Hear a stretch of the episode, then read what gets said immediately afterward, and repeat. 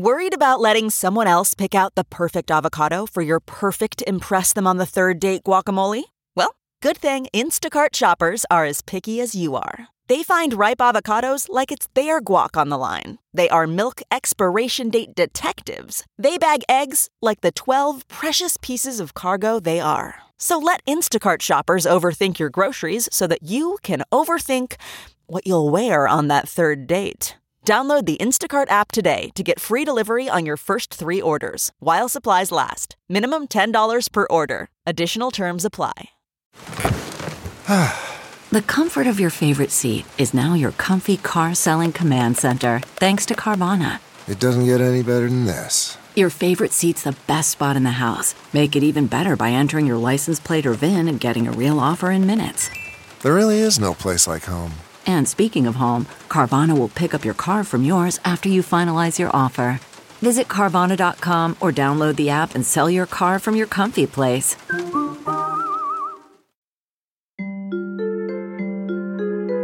Hello, welcome. Life, let's chat. It's hard. You want to talk? I know that's disappointing. Sit back. Let's work this How's out. it going? What are we doing here?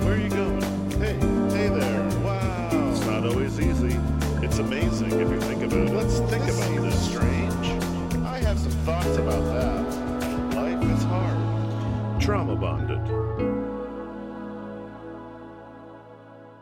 This was what Stephen Boatwright calls an empathy challenge for me. Good. It's good to have an empathy challenge for you.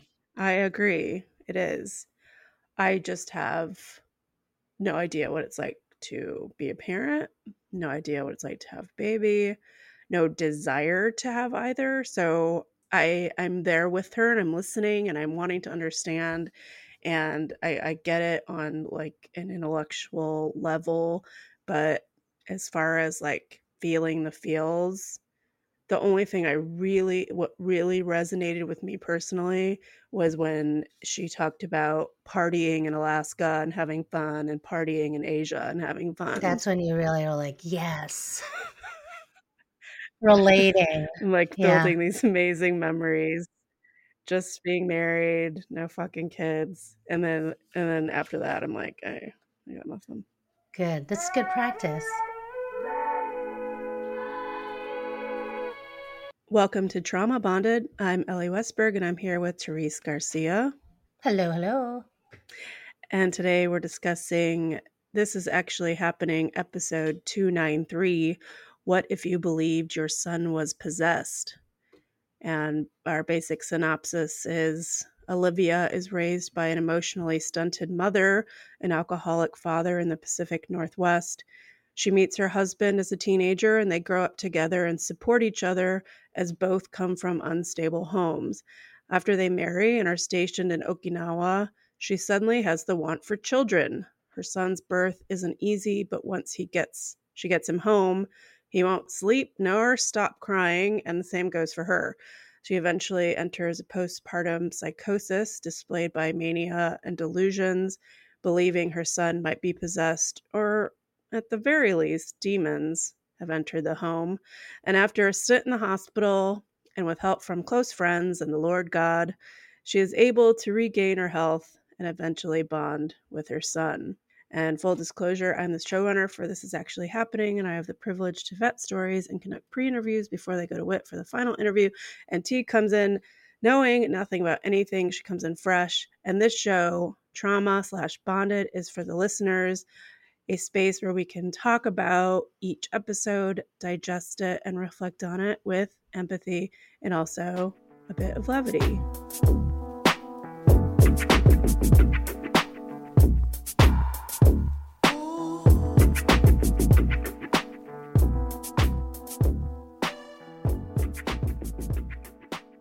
T.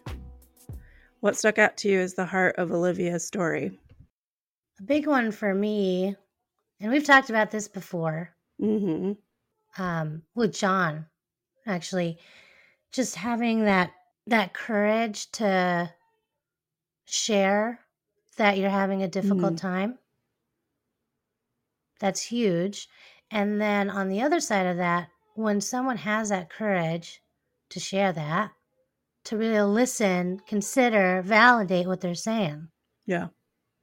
By the way, apparently they were like coming for John on social medias, hmm and we've had a couple comments on our own Instagram page as well. Um, people are claiming that his story isn't as is he as he presented it, and there's some racism there, and basically giving Whit in the show shit for giving him quote unquote a platform, and that he would quote unquote profit from having such a platform. Um, I, we're going to respond to it properly in our comments episode, which is going to be a bonus episode toward the end of October. Exciting. So we'll have some response to that and review some of your comments about it. Let's talk about it. I got a plug in. That's how plugs work. I like that. But sorry to interrupt. Yes, agreed. Totally. Did you have any other hearts?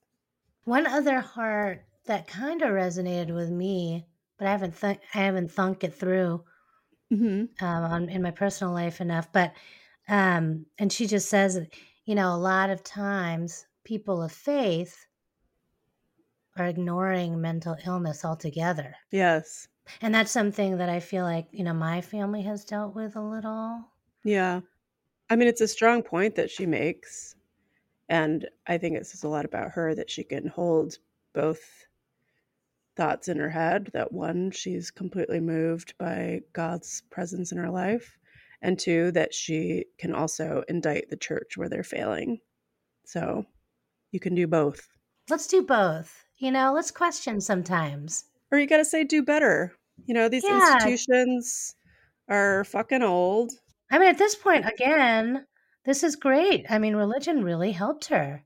I mean, it also did some shit to her, but But in the beginning, it helped, you know, it helped her get out of just have, get some comfort, you know. yeah, it gave her some peace and comfort in her life when she needed it, for sure, for sure.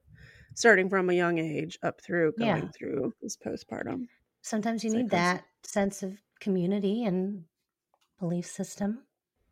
And a feel yeah, a feeling of love and light coming from some other plane of existence. Yeah. Get them when they're vulnerable, right? His eyes on the sparrow. I love that song. I love it too. What is that, Sister Act 2? I sing because I'm happy. I'm free. Oh, I thought you were in the second part. I sing because I'm free. You're a little flat. Okay. It's a great song. Great movie, too. If you believe, oh, great movie. Love that movie. I mean, come on. Can we do a Sister Act podcast? I guess that'd be great. That'd be awesome. Just change it up. Or we can do a seven part series about Sister Act and Sister Act 2 back in the habit. Nice. We could do all of this, we could sing all of the songs. That'd be fun. That would be fun. Let us know, listeners. if, if you want us to, we will. uh, uh, my heart, T. And I think it goes hand in hand with yours. They're holding hands. Um, Oh. I think it her the heart of of uh, Olivia's story is is what she says too. It's about breaking generational trauma, and you do that by exposing it and talking openly about it and trying to understand where the hurt comes from and trying to change it. And she had like a couple really money lines. I thought at the end with her wrap up. Mhm. Um, she talks about like we're a generation that has to reparent ourselves Mhm. and she talks about we are taking care of ourselves so our kids don't have to heal from us Oh, that was huge. that was so brilliant and someone has probably said that but i'm giving olivia credit for it. But two really important things that i mean in in this time with so much information um so much awareness around mental illness so much discussion about it this is the generation that can absolutely break that cycle. And you just you weep for prior generations like boomers etc that were very much told like You don't talk about it. You put your head in the sand and you just bend over and take it and you you get on with it. You know, and no Mhm. one ever knows what you're dealing with. No one ever Just knows. You don't bring Yeah. any shame to the family or yourself. And we just will carry it deep down inside and it'll be all be fine. What do you want for dinner? You know? Hey, I made it. I made it. Yeah. What? What's wrong? okay. What? What? Why can't they do it? you're definitely not okay. Yeah. um, Why are you attacking? I mean, it's interesting when you get to an age where you can really look back and see in your family where certain things were finally broken. Like for me, my mother was never really like actively loved by her mother.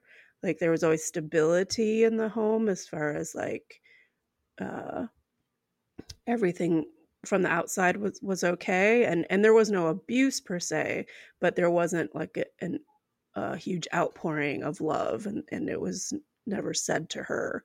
And so one way that she tried to break that cycle was with us. She wanted to make sure that she always so- said the words i love you to us.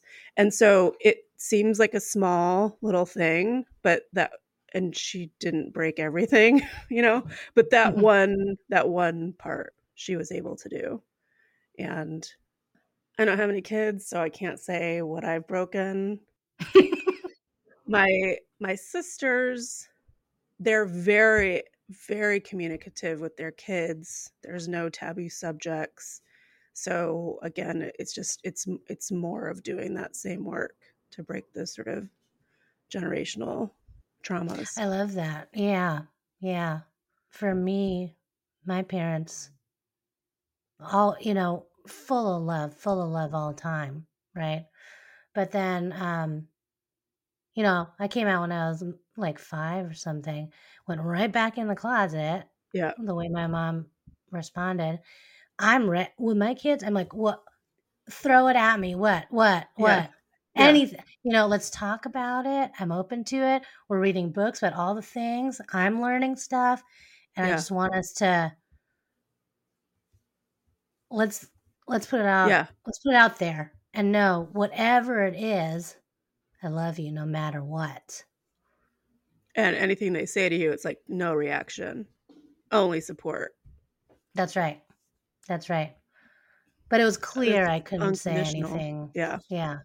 You know i guess thinking about religion uh you know everything that you did sort of that was in sin i chose to definitely hide it to myself because of fear of shame and or rejection or and or uh, feeling villainized or less than um, but i put that on myself like that didn't come from my parents so that that was part of it and then honestly when i when i did finally reveal things that i was holding in like when i had to tell them i was getting a divorce i thought it was there was going to be a big reaction to that and they only demonstrated unconditional love and support Oh. but there are little little things like for example when i was staying with my mom in arkansas after my dad died um i went to make myself like some sauteed spinach and an egg for like a late breakfast and she's like Mm. elly what are you doing i was like i'm just making some breakfast she's like uh we're about to go eat lunch and I was like, it's in like three hours. and she's like, yeah, but they're really big portions. And I was like, okay, I Uh-huh. won't eat food now, I even though won't I'm eat hungry. spinach Spin- yeah. and eggs.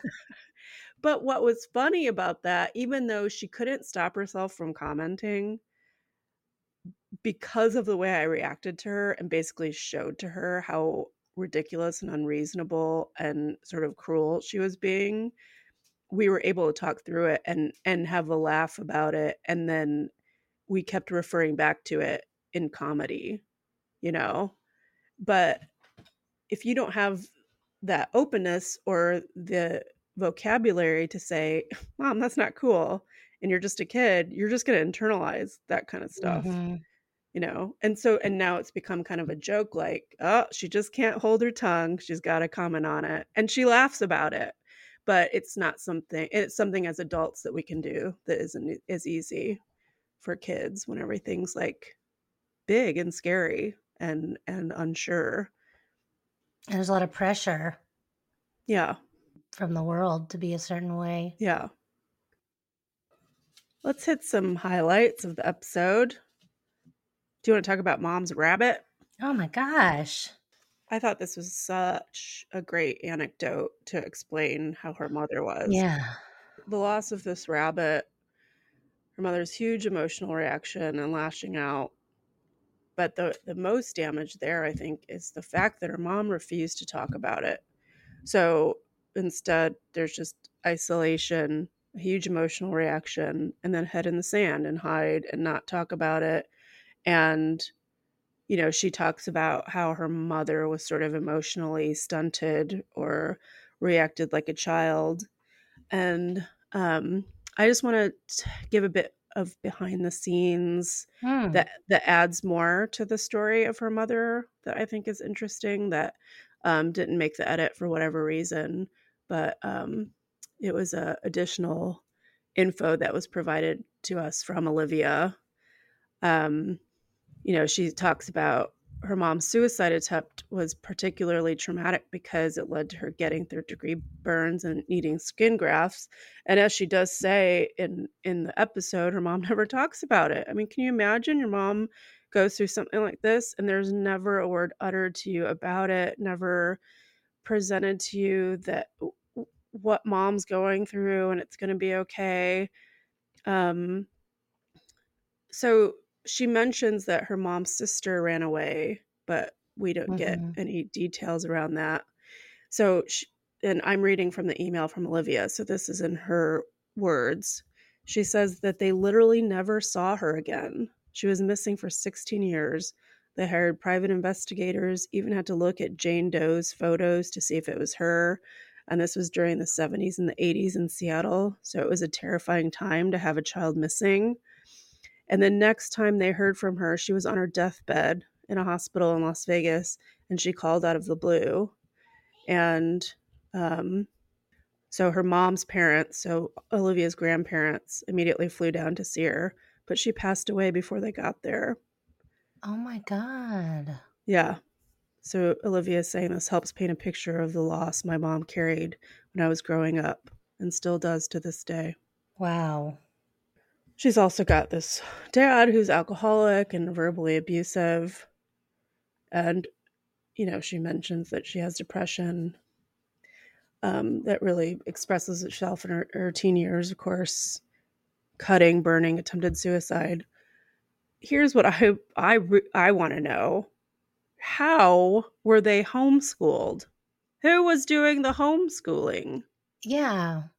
Even if your mother is emotionally sort of stunted like that, she could still have a capacity to to teach her children. But it just feels like such a sort of volatile environment. It doesn't feel like a presence of an education would be there. You know, kind of blows the mind. I mean, why would they even decide to homeschool? It's probably more of like maybe a freedom thing or a rejection of an institution Hmm. than it is like a desire to to teach but that's just a guess do you have anything you want to say about her childhood the rabbit story still yeah kills me. She just leaves for four days, comes back with a sledgehammer. yeah I mean, I can't imagine from anyone's perspective, even the mom, like what's going on there? Like we're supposed to, she's like burying it, but then it, it comes out somehow, right? yeah yeah In the form of a sledgehammer. the sadness and the shame that that puts on olivia is just devastating Yeah. because you're seeing this woman have these big emotional reactions to something that was essentially your fault and no Mhm. one's talking to you about it no one's telling you don't worry about it it's not your fault things Yeah. happen this is nature, this is life. No one's saying these words to her. So just she's just internalizing yourself. this. Yeah. What a terrible burden to carry around as a kid. Like not only am I hurt and I'm I'm having this reaction because I lost my bunny, but I'm not going to expressly say it. I'm just going to passive aggressively and aggressively make it clear that I am angry about this. Violently angry about this. Yeah. Her mother is so dramatic too. I mean, the suicide attempt. Yeah. And then again, we don't say a word about it. Can you imagine? No. No. I mean, talk about an elephant in the room. Yeah. And then, yeah, and then my mom would be like, oh, she's just immature. Just immature. You know, like, no, I think, I think she needs It's help. strange. Yeah. Bit of a weirdo. The weird one in the fam. But this I mean, I think this is the thing about that generation is you you didn't talk about stuff. You slowly grew resentment toward your spouse and then you just get divorced and then you're just adding onto the pile of all of the heartache in the household. You're just adding Mhm. more trauma to the pile. Now there's two Because- households that are totally disturbed. Yeah. I've already touched on this a little bit, but I will never, ever, ever understand that urge. When did you know that you definitely wanted to have kids?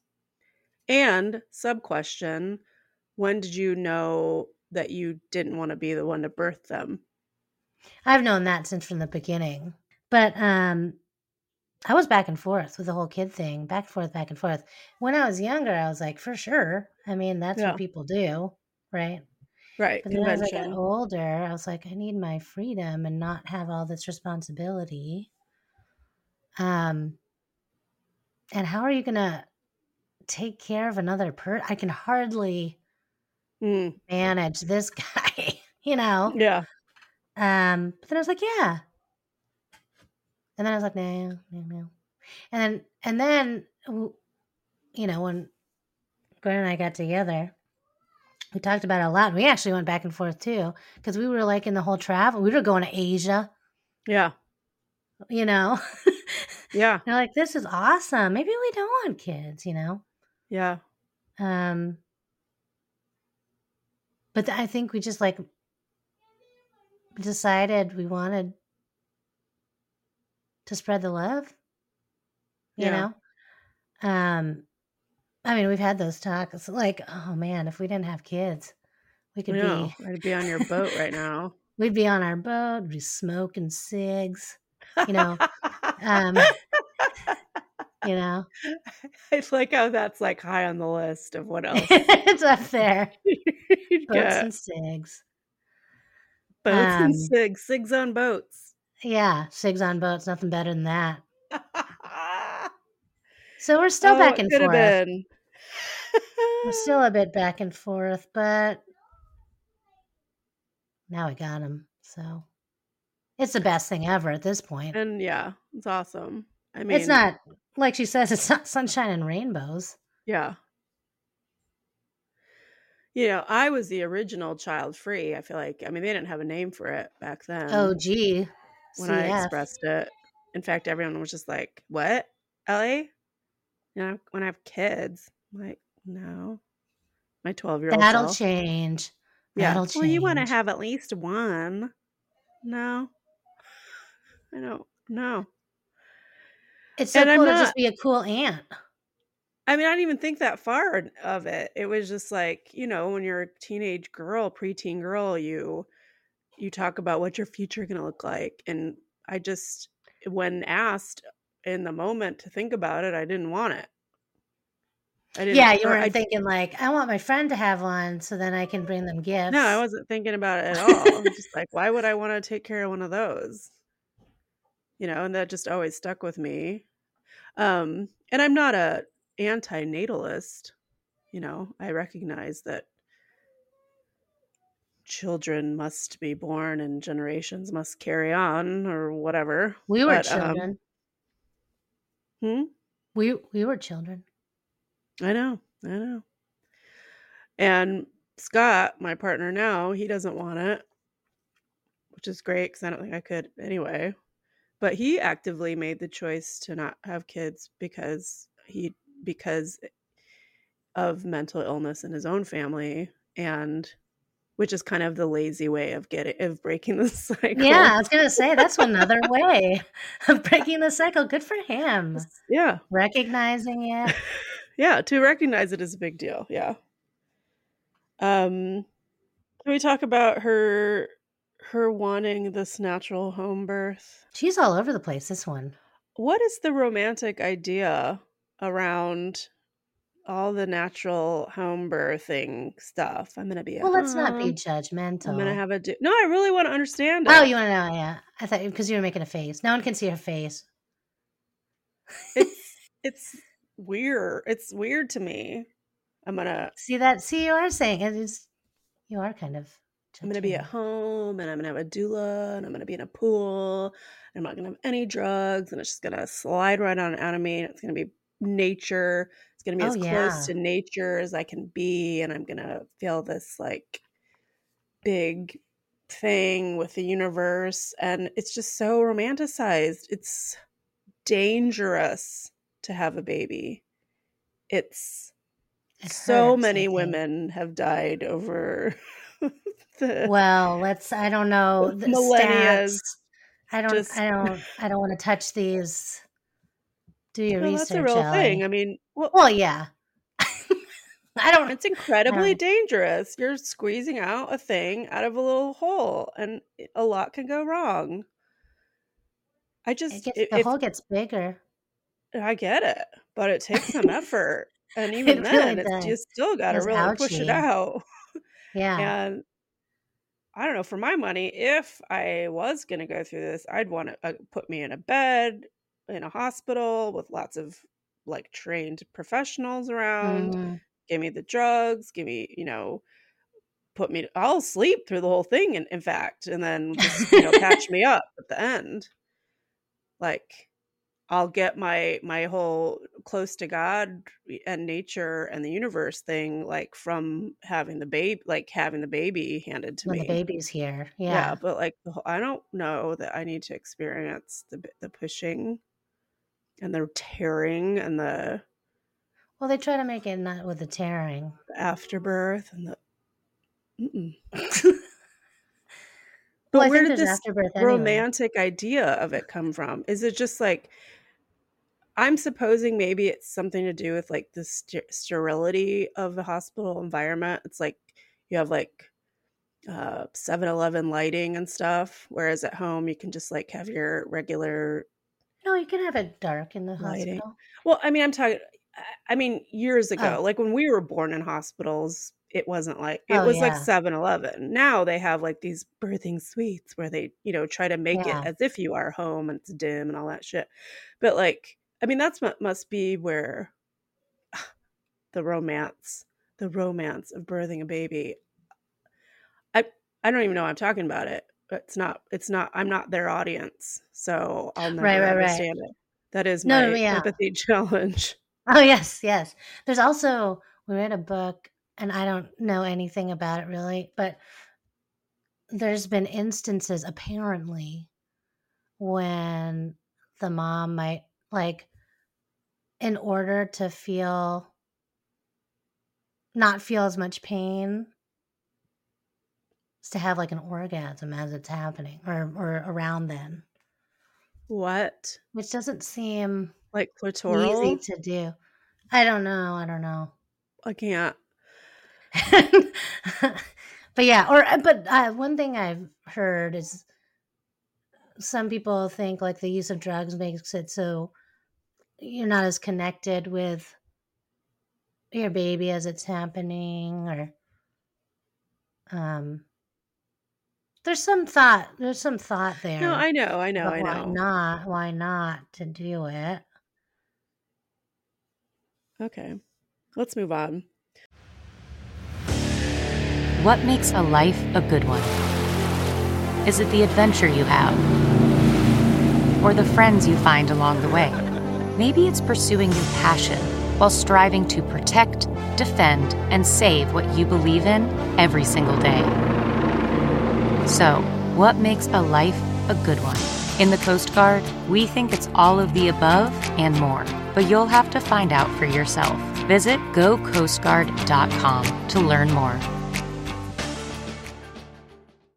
Um, so she doesn't get her romantic home birth. In fact, she gets a three days labor and a C-section, and she has this baby. He wouldn't sleep. He wouldn't stop crying. She couldn't sleep. She's got mood swings.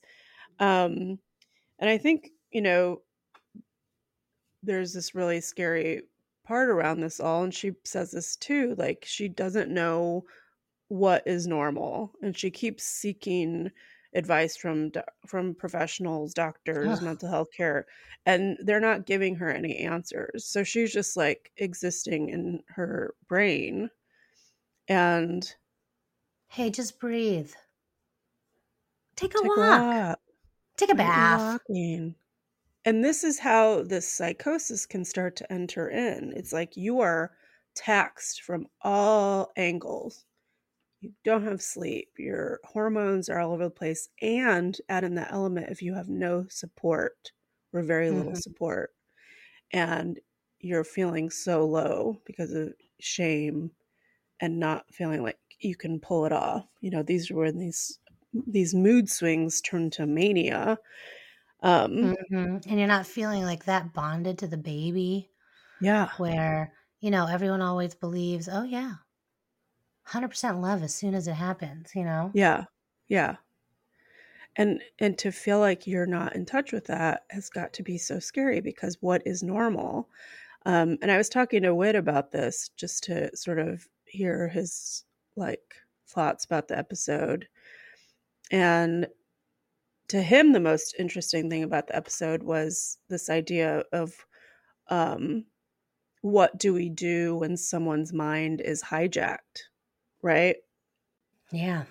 because how can you tell and that's what her thing was she what was normal. I, I was expecting a certain level of baby blues but what is normal? What's not? When am i not myself anymore?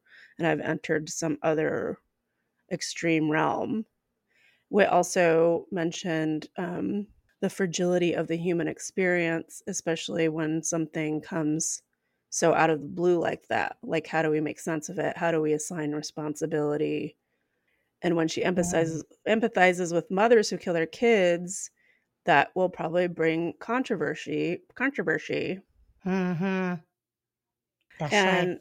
and what also he talks about an empathy challenge for us all Mm. for this episode and we're going to get to those women we're going to do a little deep dive about those women um did you have anything else to add in that vein No, let's go. Let's go to um, demons. hey um Oh, We just wanted Yeah. to call you and let you know that we're having like a really tough time with the new Hmm. baby and we need help. yeah. Well, I can just tell you, it's demons. Oh. Demons, and they're possessed, and they're in the Oh. house. Oh. Could be you. Oh. Could be. I don't know. Someone in the house.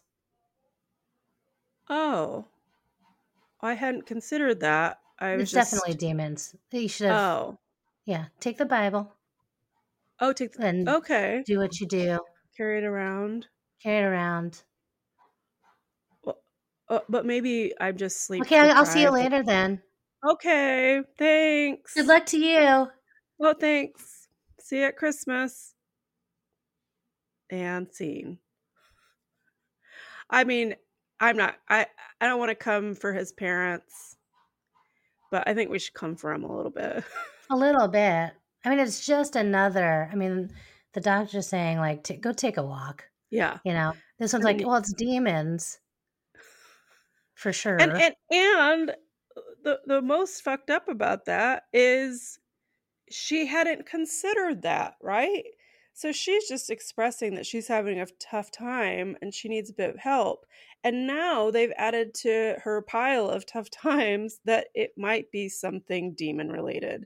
And and it could be possession and it could be it and we don't know who's who's put the I got the possession. Is it it could you? be this new son. It could be Is you. It could be Could be your kid. your your drunk mom was there. Maybe it was her. She maybe brought it. She probably she brought, brought it. it and she like like imprinted on an object in the house and you know all those dark tall pointy shadows you're seeing that's definitely not from your sleep deprivation that's probably like Yeah. demon related That's okay them. bye Yeah. what the fuck This is where I think religion didn't help. Yeah definitely not. You know and and to me this is what really broke this psychosis wide open. Oh, because when you're dealing with principalities of darkness that's some major shit.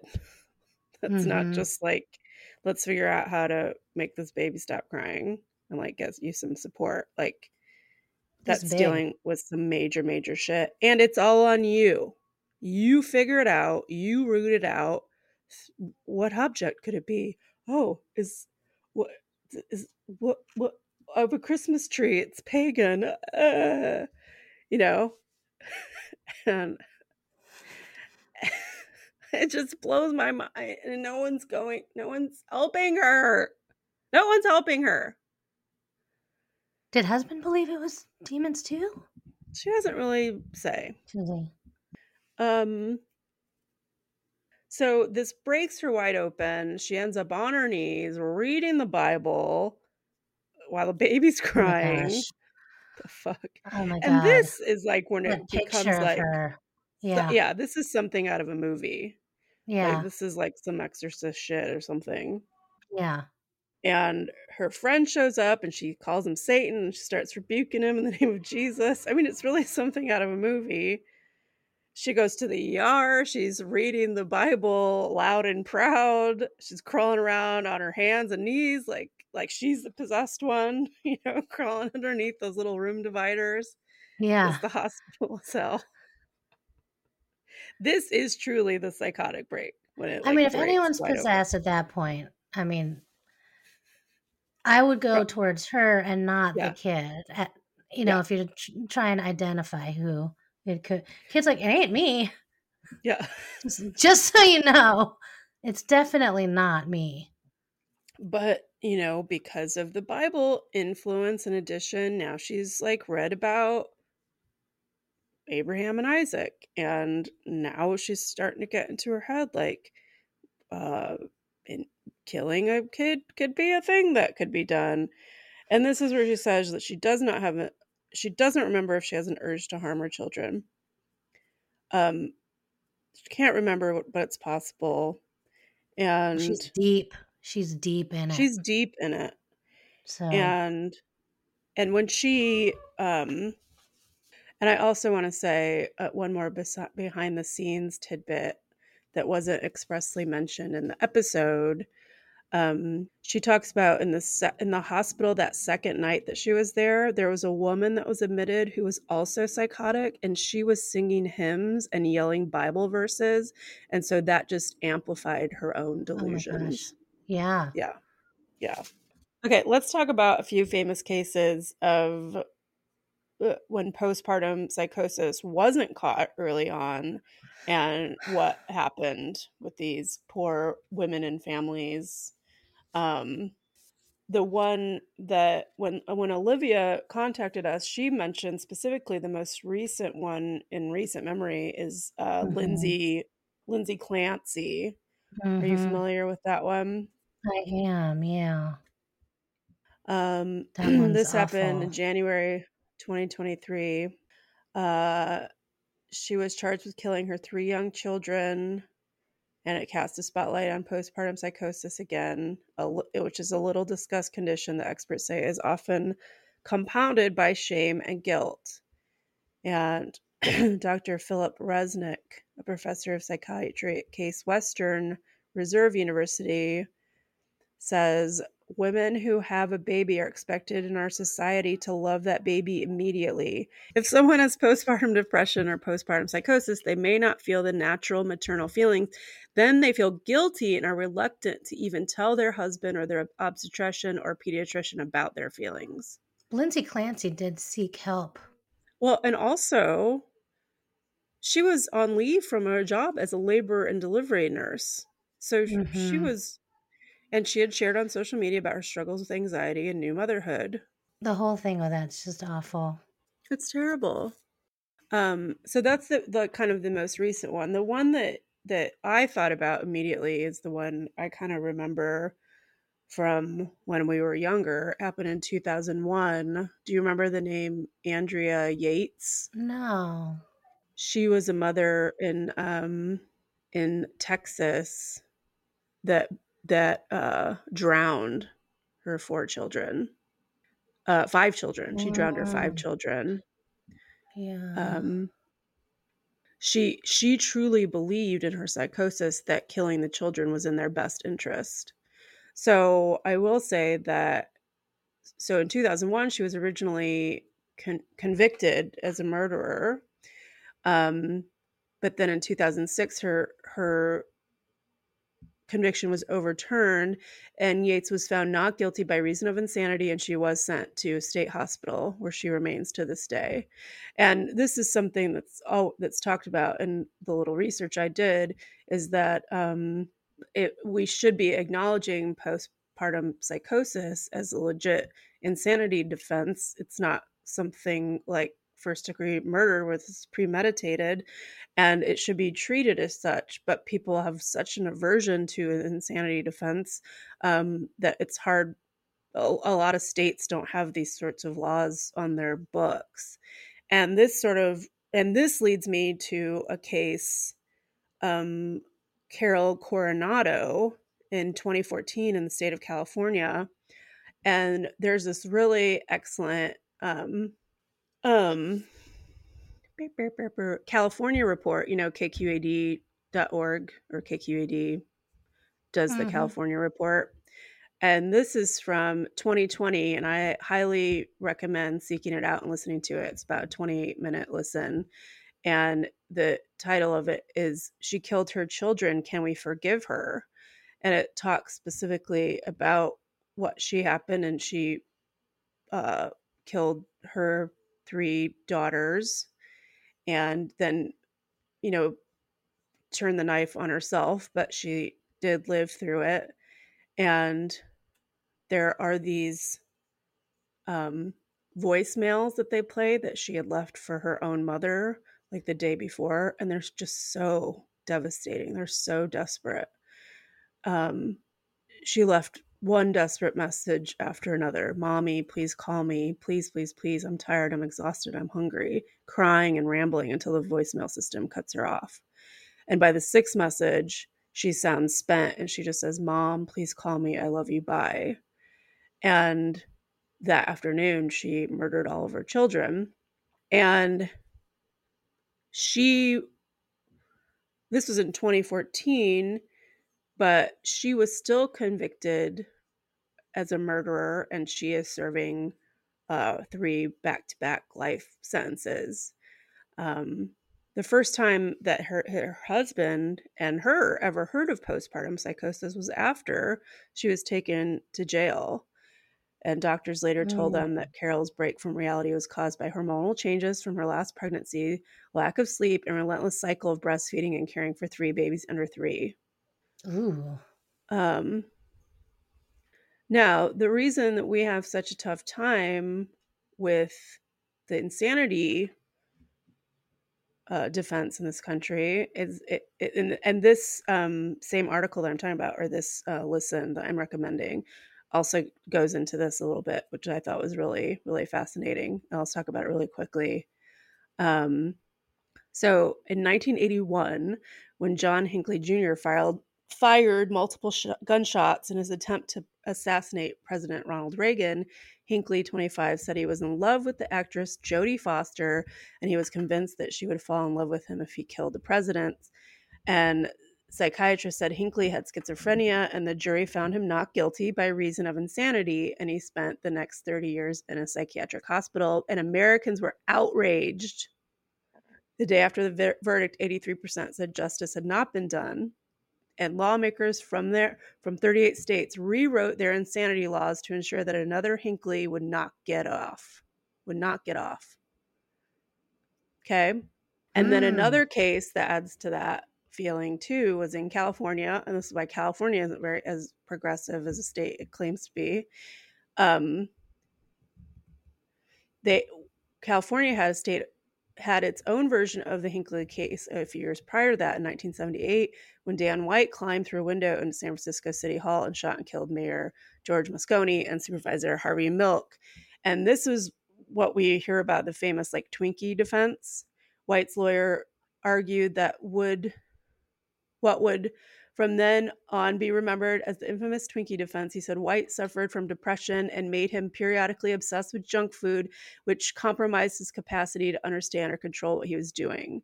And the jury found White guilty of manslaughter rather than murder and sentenced him to eight years in prison. And San Francisco erupted in fucking riots. So it's these Mm. sorts of experiences with insanity um, defenses that make it particularly hard, and depending on what state you're in, to sort of pull off this postpartum psychosis as a insanity defense. And it's just like we just have this fucked up view in the judicial system of these women that, that go through this as being perceived as villains or monsters they're they're, they're committing murder because and we're especially hard on women and we're especially hard on mothers because we expect them to have an extra duty of care to their children um and it's hard not to perceive them as evil that they could kill their own children.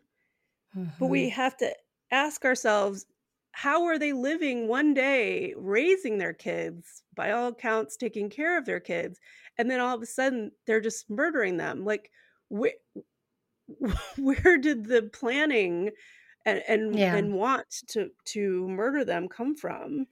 I mean all of these cases that i'm talking about the the seeds or the the obviousness that it was ppp was apparent. These women are not monsters. They're taken over they're hijacked by something else. And it's not demons it it is very scientific and we have as much as we love to be mad at people that harm children we do have to have a level of grace and understanding for these women i think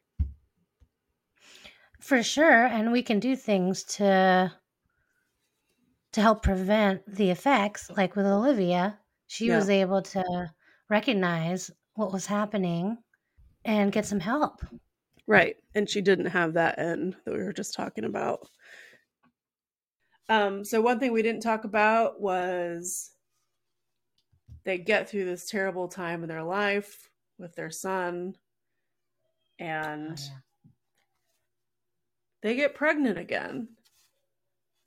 It it's a bit um I mean I don't want to be judgmental, but it's a bit unnerving and it feels a little irresponsible. But then again, you could argue that because they've gone through something before, they are definitely equipped to deal with the potential of something happening. So I can't really judge judge them for that. Well, in retrospect, yeah. it worked out, Yeah. right? But really, what I'm thinking was because they're religious, they're probably not using protection. I mean, who does? I, I don't have to. So, Me neither. dude, if you got pregnant, have you gone through the change? the change? No. I don't know. I don't know. That let me just do a old. PSA. Let me just do a quick P- PSA. I don't even They don't tell you when it happens, what happens. Yeah, people really don't talk about it. That's what I'm saying. So I'm asking you, as an older person, It hasn't long in their cycle. Hasn't happened yet. No, it hasn't happened yet. I mean, When is it going to happen? it's the thing that I probably blame things on now. Like, um, if I just get hot all of a sudden, I'm like, this must be what a heat flash feels like. Yeah. But I don't think it's, I don't think, I think I would know more. Like, I don't think it's happening. yeah, yeah. Um, and then there's this whole idea of being perimenopausal, Yeah, yeah. like That's pre or something. that's what I'm saying. How's that? um, I mean, are I don't know. Peri? I don't think so. I don't go to the doctor though. So Oh, would they know? I think it, it's something they can diagnose. But see I, your levels. As far as like you know cycles go i'm still really regular and because i already have bitchy tendencies it's hard to know where Yeah. the hormones begin and i Yeah. end all right what else you got wait well how did Well, I you feel say- yeah how did you feel about well, her having I thought they kid were really responsible about it. Yeah. I mean, what I assumed was because I don't use protection, that it's going to happen at some point. But what they did do was anticipate whenever she felt a weird feeling, they they dealt with it. I guess I want to make this point or ask this question as a person that doesn't have children.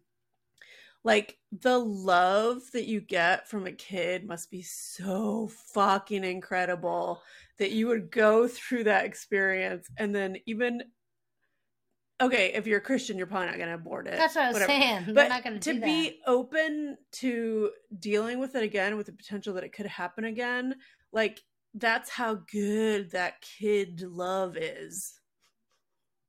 That's not what I meant. You know what I mean? Like, like Yeah, that whole yeah. when people talk about like once you have a kid, life's different. You you can't imagine that kind of love and da, da, da, da. Like it must be incredible to subject yourself to the potential of feeling so disconnected from yourself again just to bring this kid into the world. Well, according to them, maybe is that they didn't have a choice. They got pregnant because they don't They use do it. protection. and they don't yeah, And then once you get pregnant, you can't abort it. you're not going to abort it, know. So you, you just roll with the punches. And yeah, if you're able to, I mean, they didn't assume that it would happen again. They hoped it wouldn't. if you were a woman that went through the experience that she went through, no matter your religious affiliation, and again, I'm not judging, I'm just asking questions and and she should be able to do whatever the fuck she wants. But if it were me and I went through that experience, I would make goddamn sure I was using protection so I wouldn't have another kid and it wouldn't happen again. And and that might be that she they might have been too. I mean, you can still get pregnant, you know. Yeah. It's not 100% foolproof but you're really putting yourself like the potential of putting yourself through something traumatic again that would ward me off a risk. having another one That's a huge risk. You don't want to feel that again. yeah that's what i'm saying that love must be fucking amazing all right I mean, they're pretty freaking awesome. You can hear them now, probably yeah yelling. yeah they're amazing Elly's over at my house we're together We're, we finally reunited after four months. it's been four months And yeah, she's over the house now. And we've never recorded in person together before it's kind of a big it's, deal it's been an hour. She's been here and she's over the kids. Just kidding. Just kidding. Loves the kids love those kids they're not hers. Exactly.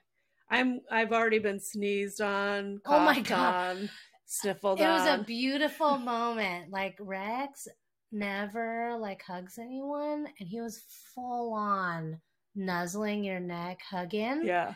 And then he like coughed in your face. and if anyone knows Elly, she is kind of you know I've been a bit of a germaphobe when it comes to that. Well, I expect to have Ebola tomorrow. Yeah, by, by the time I wake up. yeah, I'm fine. I take it. Kid germs are potent. Oh, they are. Yeah. Um, did you talk about all the things you wanted to talk Oh, about? let me see. If I heard the friends, they got called. Yeah, and everything's all good now, yeah, it's fine. I'd feel kind of awkward. yeah. I'm just saying. Well, but I hope that they're close enough friends, and it sounds like they are because I, I believe when she says that They friends took around. took care of their son Yeah. for them, I, Yeah. I'm sure it was these same friends. I bet they have a really good laugh about it now. Yeah. That is my hope. I hope so too. You're right. And that's like family right there, right? Yeah, yeah. Thank you for listening. This has been an episode of Trauma Bonded. You can find our show where podcasts are kept. If you like us, please rate and review us on Apple or other places, or reach out on Instagram and tell us what you really think of us. We don't need ego stroking per se, but kind words do really mean a lot to us. What's up, Jamie? Thanks, Jamie. Thanks to Olivia for sharing their story and giving us the opportunity to talk about it. Thanks to the This Is Actually Happening team, including Whit Missildine and Andrew Waits, and the maker of our music and website, Nathanael Trimboli. Thanks to Cathy Sitzes for editing the episode, and to Katy Caple for building those blasted Instagram posts. it's funny. You can contact us at traumabondedpod at gmail.com and find us on Instagram at traumabondedpodofficial or visit our website at traumabondedpod.com. As a reminder, we will have a bonus comments episode toward the end of the month where we can discuss listener comments about the episode and address certain things that y'all are talking about. Also, we will have our first TIAH storyteller follow up this month, so look for that. We are trauma slash bonded to the story, to the storyteller, to the listeners, and to each other. Thanks for spending time with us today. Love you, Elly. Love you, T.